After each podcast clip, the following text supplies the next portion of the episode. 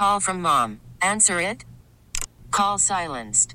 Instacart knows nothing gets between you and the game. That's why they make ordering from your couch easy. Stock up today and get all your groceries for the week delivered in as fast as 30 minutes without missing a minute of the game. You have 47 new voicemails. Download the app to get free delivery on your first three orders while supplies last. Minimum $10 per order. Additional terms apply. Time for our daily tech and business report. Today we're joined by Bloomberg News real estate reporter John Gittelsohn. For the first time in years, home prices in San Francisco have started to drop. A new report by real estate company Compass shows that prices are down 3% from last year. John, what is behind this? Is it the interest rates? Um, yeah, basically, that's the immediate factor. They're down 3% versus last year. Overall, and this is just the city of San Francisco, I need to add, overall, in the um, broader Bay Area, they're only up 2%. There have been double digit gains every month, basically, since May of 2020 when the area was just emerging out of the pandemic. We are such a bubble here. We never know which way it's going to go. And is it just a matter of people uh, no longer interested in living in the city?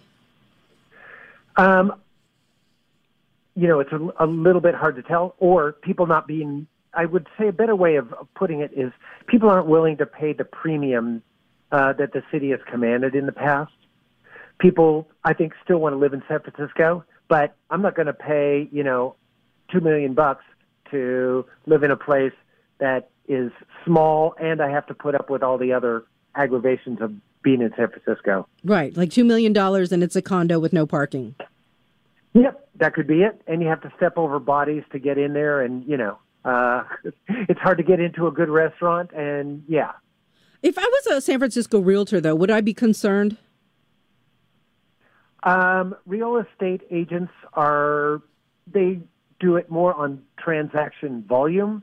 Um, actually, transactions are slowing a lot, so yes, I would be concerned.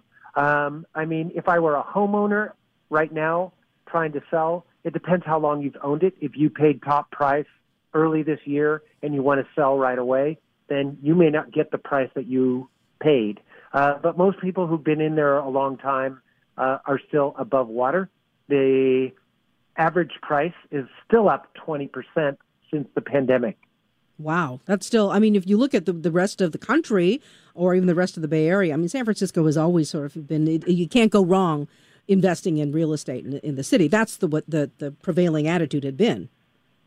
Yeah. And I mean, I think, you know, a 3% drop uh, year over year in real estate is nothing compared to what happened to NASDAQ or most stock portfolios just so far this year. So, um, you know, hang on to your property right now it's not falling as much as stocks.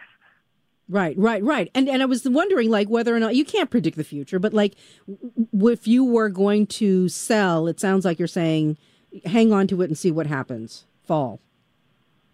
Yeah, um, it seems like hang on to it. It seems like also the the big driving force in the Bay Area and most of California is more people want to live here than there are homes. There's a shortage of homes here, and that's why prices are so high.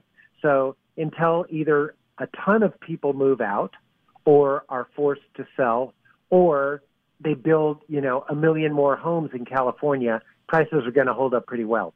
And you still need a roof over your head. So are you buying this for an investment or are you buying it because I need a nice place to live? And, you know, San Francisco is a pretty nice place to live considering everything. Yeah, I don't know. I guess the question is, do you want to pay $2 million for it? Bloomberg News uh, reporter, real estate reporter John Gittelsohn. You can hear our tech and business report weekdays at 1230 on KCBS.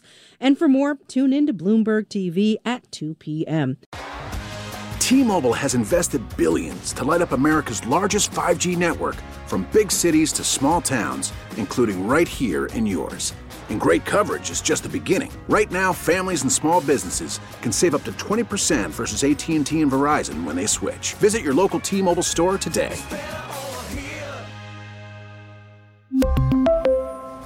Plan savings with 3 lines of T-Mobile Essentials versus comparable available plans. Plan features and taxes and fees may vary. Your vehicle's engine with a full synthetic oil change and save with Mobil 1 at O'Reilly Auto Parts. Purchase five quarts of Mobil 1 full synthetic motor oil and receive a $10 O'Reilly gift card after rebate. See store for details. With your Mobil 1 purchase, you'll also receive two times points during O Rewards Bonus Points Month at O'Reilly Auto Parts. Oh, oh, oh, O'Reilly Auto Parts. We get it. Attention spans just aren't what they used to be heads in social media and eyes on Netflix. But what do people do with their ears? Well, for one, they're listening to audio. Americans spend 4.4 hours with audio every day. Oh, and you want the proof? Well, you just sat through this ad that's now approaching 30 seconds. What could you say to a potential customer in 30 seconds? Let Audacy put together a media plan tailor made for your unique marketing needs. Advertise with Audacy. Visit ads.audacy.com.